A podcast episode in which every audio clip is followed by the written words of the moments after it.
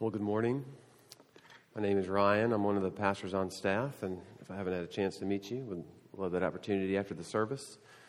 We are going to be talking about generosity this morning, as you've heard and as you've sung about.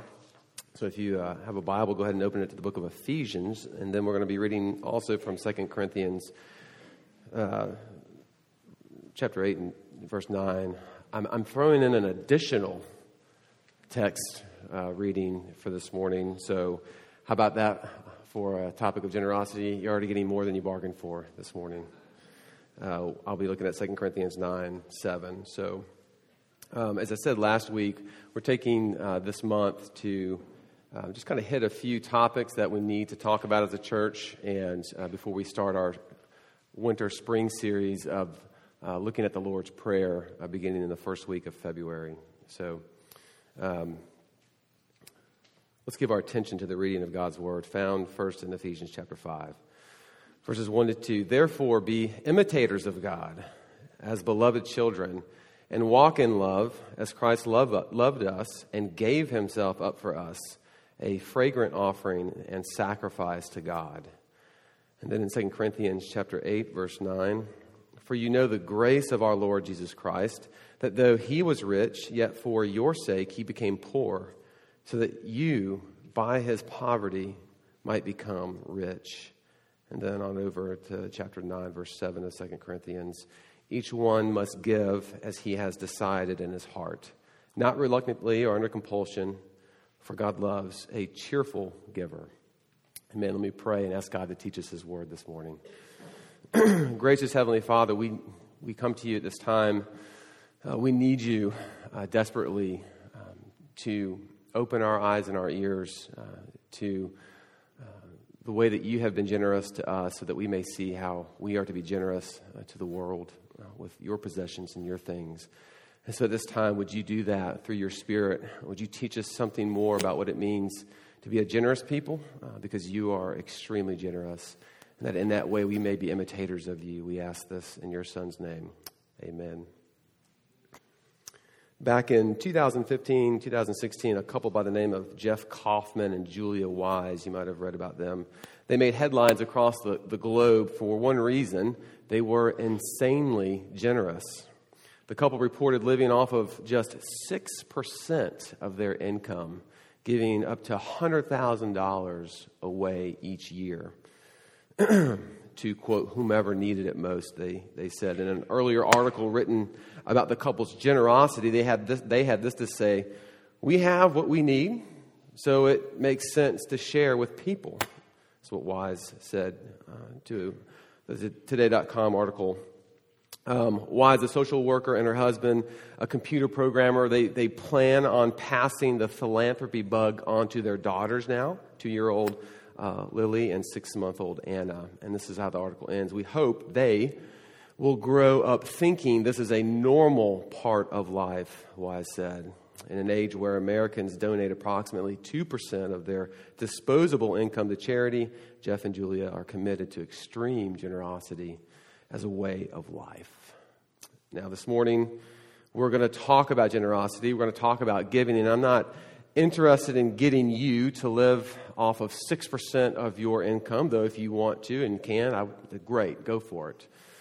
Um, what I am interested in is getting us to see what it's like to make generosity, sacrificial generosity at that, as Wise said, a normal part of life. And you might be thinking, as I say that, great, I tithe. What's more normal than that? And that's good. Tithing is certainly something a part of our generosity, but Scripture never reduces our generosity to just tithing and certainly doesn't reduce it to 10% of that. And David Mathis questions the church's tithe in general in an article that he wrote for the Gospel Coalition back in 2016 titled, How Your Habits Show and Shape Your Heart, where he reports that U.S. Christians, probably broadly evangelical, though the richest people to walk the face of the earth, in this day and age give away less than 3% of their income.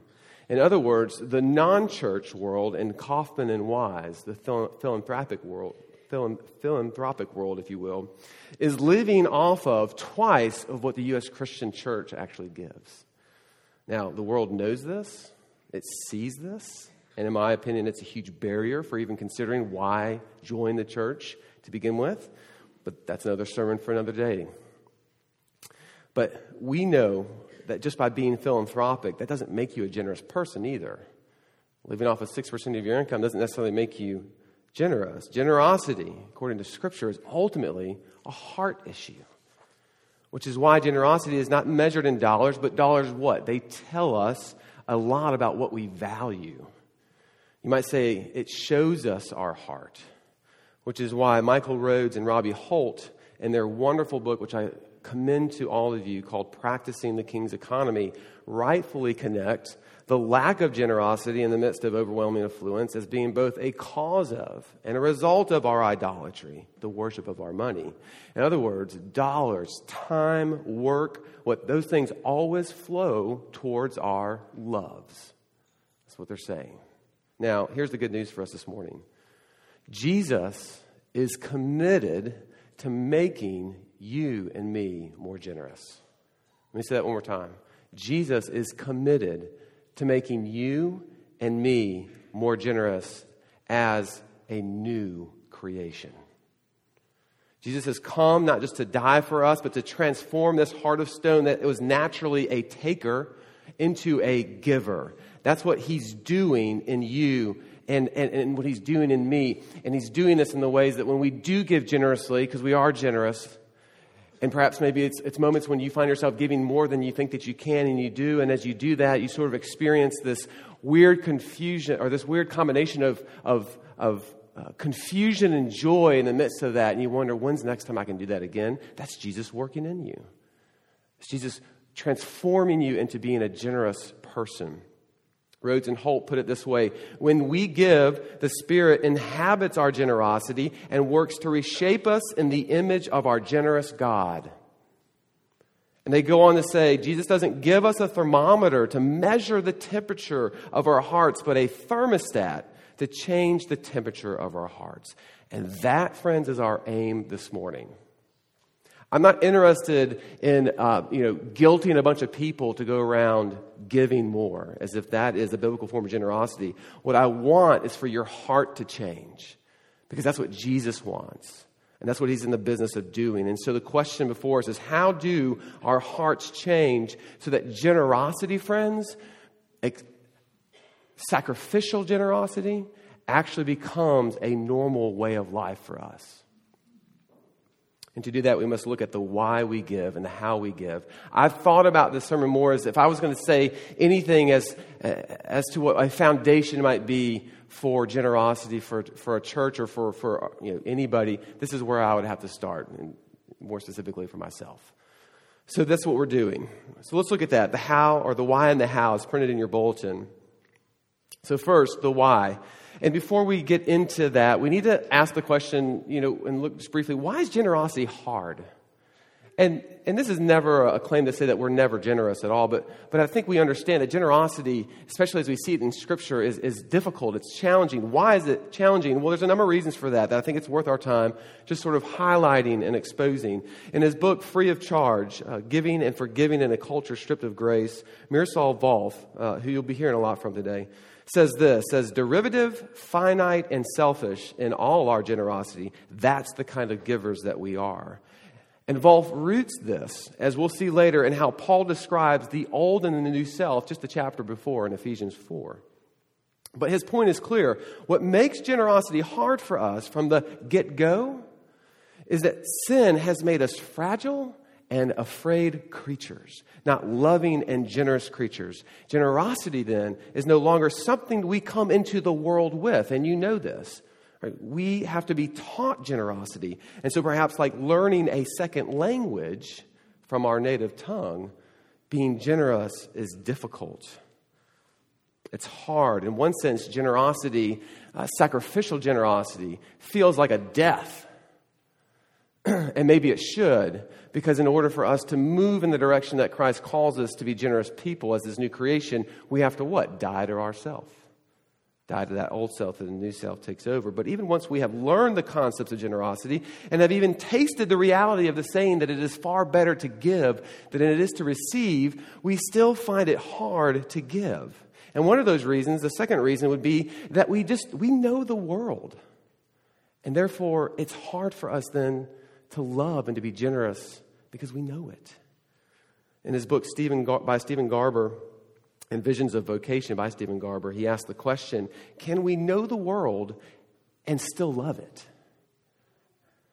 And what he means by this is like in any relationship, the more you know someone, the more you learn about who that person is, the what? The harder it can be to love that person.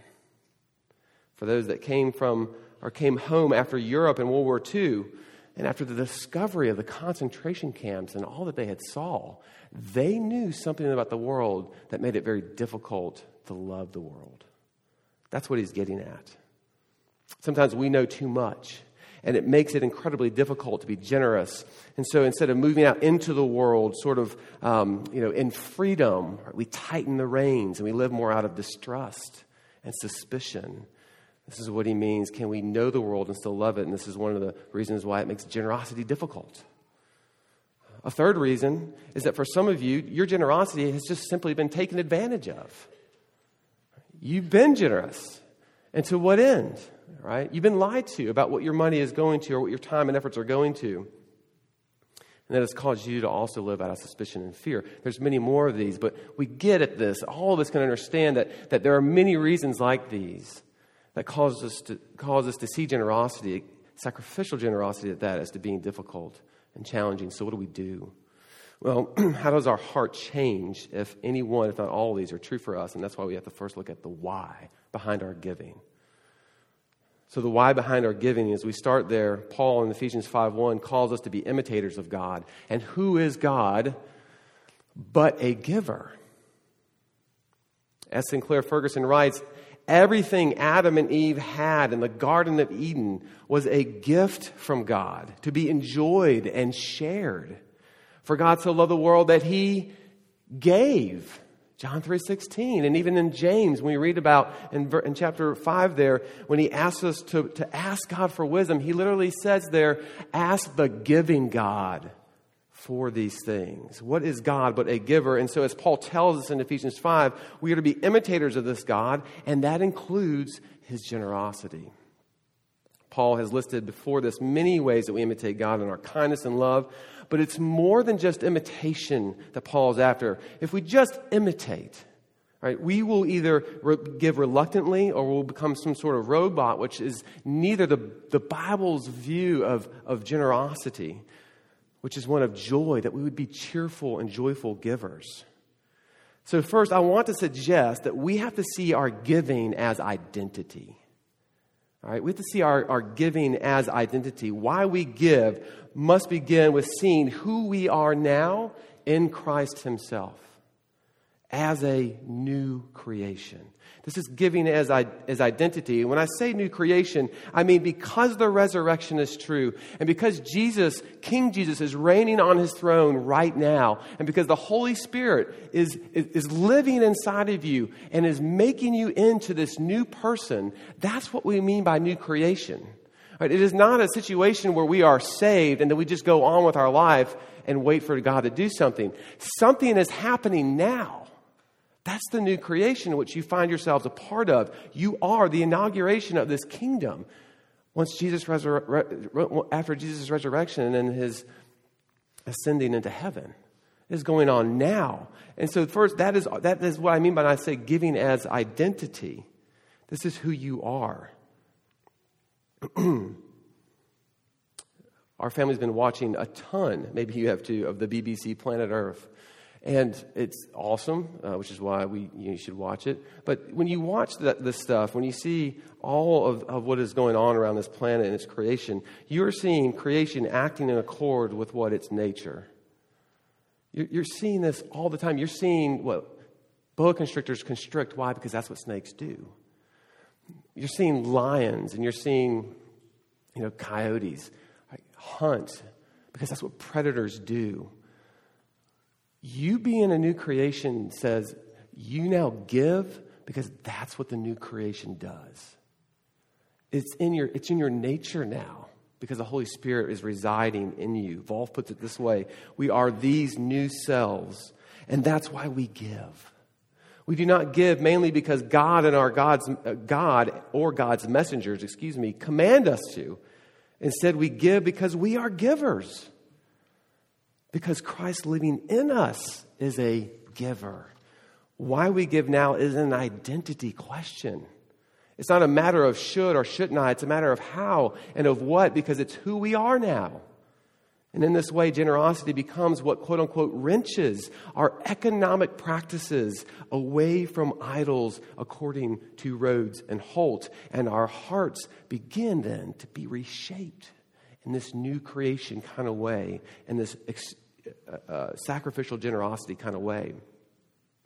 And when we give, much like in our work from last week, we are saying something about the God we serve as imitate or as image bearers our generosity tells others something about the God that we serve, what He's like, who He is, and who we are becoming.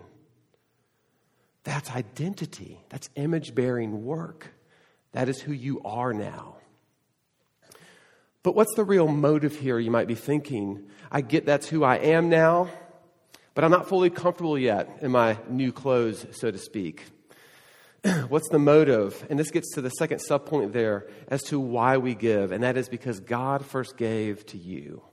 Right? This is ground zero for our motives in giving. Paul commands us in verse 2 to walk in love, as you see, as Christ loved us and gave himself up for us. That is motive. Our motive to give is never, this is what I ought to do, this is what I should do. Our motive to give, whether it's time, money, work, talents, is always what I like to call a mini conversion. Yes, once saved, always saved, irresistible grace. Believe all that. But when I think about giving generously in any capacity, the only reason I should do so is because I truly believe that Christ has already what? Given himself to me. And when I do this, I am preaching the gospel afresh in this new context, which means I am learning new ways to trust and believe in God all over again, a mini conversion. And as I trust, I am actually becoming more of who I already am as a what? New creation becoming more comfortable, as it were, in my new skin, in my new identity as a believer. Will this be painful? Absolutely. Absolutely. But ultimately, giving because Jesus has given himself to us becomes the power with which we begin to push back against the default of fear that we all reside. It's that fear that makes me a taker. It's that fear that sends me back into the comforts of the old self. It's that fear that enslaves, that says, I like the old man. I like those clothes. They seem to fit well, and we all know they feel more comfortable. That's what fear does for us. And the power to push back against that, though, is what? It's looking at Jesus and seeing how he became poor so that you might what? Become rich. As Second Corinthians tells us, this is our motive, which is love. So before we move on, how often am I reminding myself that I don't have to fear? That I am a new creation. Generosity can now be my default. It can become what? A normal way of life. So, how often do we say to ourselves what Scripture, friends, is already saying about you? You're free because of what Jesus has done for you already. This is why the gospel message is never inspirational, or at least it shouldn't just be something we go to for inspiration. The gospel is always what? Transformational. It is new self, old self, old self, new self. It is light and darkness. Inspiration might lead me to be generous at times, but it will not make me a generous person. My heart must be changed, which is transformational work, new identity and motive. This is what's behind the why that we give. So let's move on to the how then, how we give. How we give has everything to do with how we see God giving in Scripture. And how does God give? God gives freely. He gives freely. And this is a tall order as Paul is asking us to be imitators of God, right? He calls us to give freely because God gives freely. When we look at creation, God is under no obligation to do anything. And he's under no obligation to give, which is why the church has always said that, that God creates what? Ex nihilo, out of nothing. It's not that nothing was something and he made it into something. There was nothing. Another way to say that is that God gives freely. Another way to say that is to say that it's voluntary, which is how Paul praises the Macedonians in 2 Corinthians 8 for their giving. They gave what? Freely, voluntarily. But why is freedom and giving so important? And the short answer for that is love. Volf contends that the gift consists more in the freely undertaken choice to give than in the things given. This is why, when you were a child and you drew a terrible picture of a horse and wanted to give it to your mother, she still has it. And she, maybe it's framed, I don't know.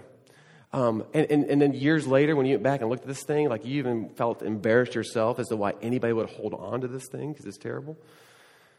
That's what it means to give freely. Your mother loved that, not because the drawing was great, because of the way you gave it to her. Freely. Freely, because you wanted to. This is how God gives to us. And we see the full expression of this freedom as Jesus goes to the cross. And in John chapter 10, he says, No one takes, takes it, takes my life from me, but I lay it down on my own accord. That's freedom. Right? He gives freely to us, and we are to imitate that. Well, how? Two ways for you this morning stewards and channels. Stewards and channels. And this is really more an attitude or posture towards our giving, towards our generosity that begins to shape us. Generosity as a normal way of life will always look like stewards and channels. Okay? First, we receive and we give whatever it is that we receive and give as stewards of God's gifts. In other words, we receive what's not mine to begin with, and we give it because we recognize that it isn't mine ever. Sinclair Ferguson writes The key here to generosity is to learn that nothing is our own, all is the Lord's. We are not owners of anything, but stewards of everything. And this is our posture or our attitude towards giving. This posture then forces us to ask the question how do we look at our possessions? How do we look at our things, our talents, whatever it is that, that God has gifted us with? And do we take those things and do we hold them tightly? Or is our posture one of holding them loosely? Seeing yourself as a steward of those possessions changes our attitude or our posture towards them, right? This is why we also talk about giving and generosity, not just individually, but also in the context of community. We need people, other stewards, speaking into that. How are you managing God's economy? Right? Is a, is a uh, what was I going to say? An appropriate conversation, right, that Christians need to be happening to, having together. But this is our starting place, though, for how we give. We give as stewards. Second, though, we give as channels which can also be considered the blessing or the means of giving. As channels, Volf writes again, we exist not just to enjoy things, but to pass them on. Our purpose is twofold to flourish ourselves and to help others flourish. And we saw this in, in our Abraham study back in chapter 12 of Genesis, where God said to Abraham, You're going to, or I'm going to bless you, which is him flourishing, but you're also going to be a blessing to the nations. That is the flourishing of others. That is how Abraham ultimately will become a channel of God's blessing. Too often, though, we think of the gifts that God gives us as something that stops with me. Perhaps you've been given the gift of, of music right? Or maybe you've been given the gift of a great education, or you've been given the ability to make money, right? Or to uh, fix cars, whatever it might be. That's God blessing you, yes. But it's easy to think that that gift stops with you. But God intends, as He did for Abraham, for you to be channels of those gifts. so that others might experience what the joy of God as the great gift giver, so that others might flourish. But these two have to go hand in hand, friends.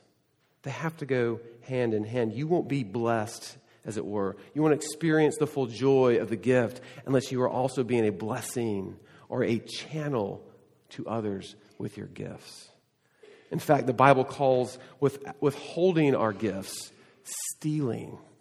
This is this might be a new one for you, I don't know, but question 11 in the New City Catechism, which the fifth and sixth grade GAP class on small group Sunday nights is going through and loving, by the way.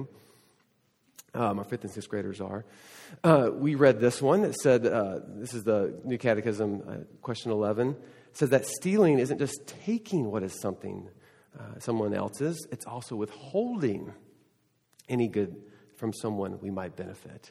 And so, what we learned that night was that we came in thinking we weren't thieves, and we left realizing we are all thieves, which is great. And we returned to Jesus and His grace.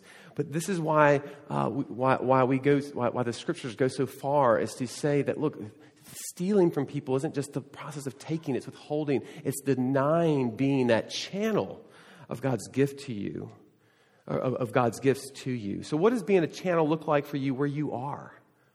I think that's a question for us this morning. And see, this is where generosity becomes way more than just what I do with my money. It is an attitude, it is a posture.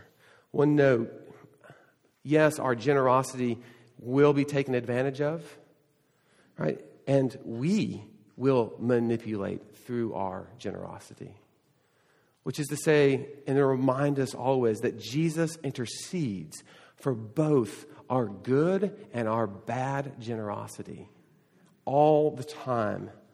Perfect motives, then, are not the goal at this point, friends, but a posture and attitude of this ain't mine, but thank you. That is the goal of generosity.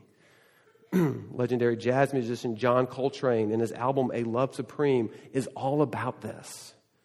The inside cover of the album reads In 1957, I experienced a spiritual awakening. In gratitude, I humbly asked to be given the means and privilege to make others happy through music. I feel this has been granted through His grace. All praise to God. This album, A Love Supreme, is a humble offering to Him, an attempt to say, Thank you, God, through your work, through our work, excuse me, even as we do in our hearts and with our tongues. Not only is John Coltrane a channel with his gift of music for others, but he's getting at the heart of generosity itself, that it is nothing more than yours and my ability to say, Thank you. Thank you for dying for me, for giving your life to me. Thank you for, for considering, even, let alone doing, becoming poor so that I might become rich. This, friends, is the why and the how of generosity. To leave you with an article that I came across in the Baltimore Sun, of all places. Um, and in this, it was a story, uh, one of these uh, just amazing gener- generosity stories that we love to read about, where a lady named Felicia uh, Ikpum from Nigeria, uh, she was, um, uh, she's, she's, in, she's in Nigeria, and her son, Mike, is, is uh, graduating. uh, from college in John, at John Carroll College. Excuse me, I'm trying to get all the, the details right here. Um, and with graduation looming, um, her son uh, graduating um, there uh, in the States, uh, Mike's teachers and classmates thought his mother should be at the ceremony. Um, and, but of course, she, she wasn't going to be there because the funds and a lot of other things going on at the time. And so they got together and they just talked. You know, we wanted to do something valuable for one of our classmates. Was really how this started. Um, and so, uh, knowing Mike's mother couldn't afford the plane ticket or hotel, the school raised $1,763 to bring her over. Right? Mike's mother traveled 12 hours through terrorist held land first, then to make the flight. And the article ends, and, and this, is, this is beautiful. Uh, what was her reaction when she laid eyes on her son after four years? Quote, I screamed and I shouted, and you can hear her saying it. Friends, the goal of generosity is not to guilt you into acts of kindness and generosity, such as buying someone a plane ticket. That's not why I share this story, although if you can do that, you should do that. This is great. The goal of generosity is seeing that on the cross, Jesus gave us himself so that he could what? Be with you. So that you could be his eternal sons and daughters, as it were. And it's knowing, though, that the cross is essentially his response, one of screaming and shouting as he lays eyes on you, as it were, that says you're loved. And it, in that moment, it pushes back against our fears. This is what changes our heart towards generosity, towards giving. Isn't this why? well, because what is happening in that moment between Mike and his mom? When he sees her reaction, his being loved was not in question. And for that moment, Mike had all that he needed. And isn't this why, when we watch these amazing videos of veterans coming home and surprising their family, right? You can't watch those things and not melt. They're, I mean, I had to turn it off now because I'm just going to start crying when I start watching these things. Why, why is that? What is that? It is seeing love that is not in question. And it's longing to know that love and experience it forever because in it, you lack nothing. Maybe you felt and experienced that at times in your life. But this is what changes our hearts. And Jesus, what the cross is trying to tell us, is his love for you is forever. You have it. Because then and only then, when we know and experience the love Jesus has for us, we will feel secure, lacking nothing. And friends, that is the, that is the moment when generosity for us can become a normal part of our life. Let me pray for us. Heavenly Father, we thank you for your scriptures to us, and we thank you that you are trying so hard to tell us that we are loved and to show us that we are loved. And I pray that we would see that at the root of our, of our idolatry is the fear that we are not loved, that we are not secure, would you remind us and show us in ways that only you and your scriptures can of the deep love that you have for us? The screaming and shouting love that you have for us because you are overjoyed of what it means for us to be together forever. And in that, in that, would we experience the security of knowing we lack nothing so that in this life we can give everything? We can be imitators of you with our time, our talents, our funds, our resources, because these things are not ours. We are stewards, we are channels of these good things as a testimony to how good you are to us. We thank you for this. We ask that you transform us as we leave here to be people of generosity. We ask this in your Son's name. Amen.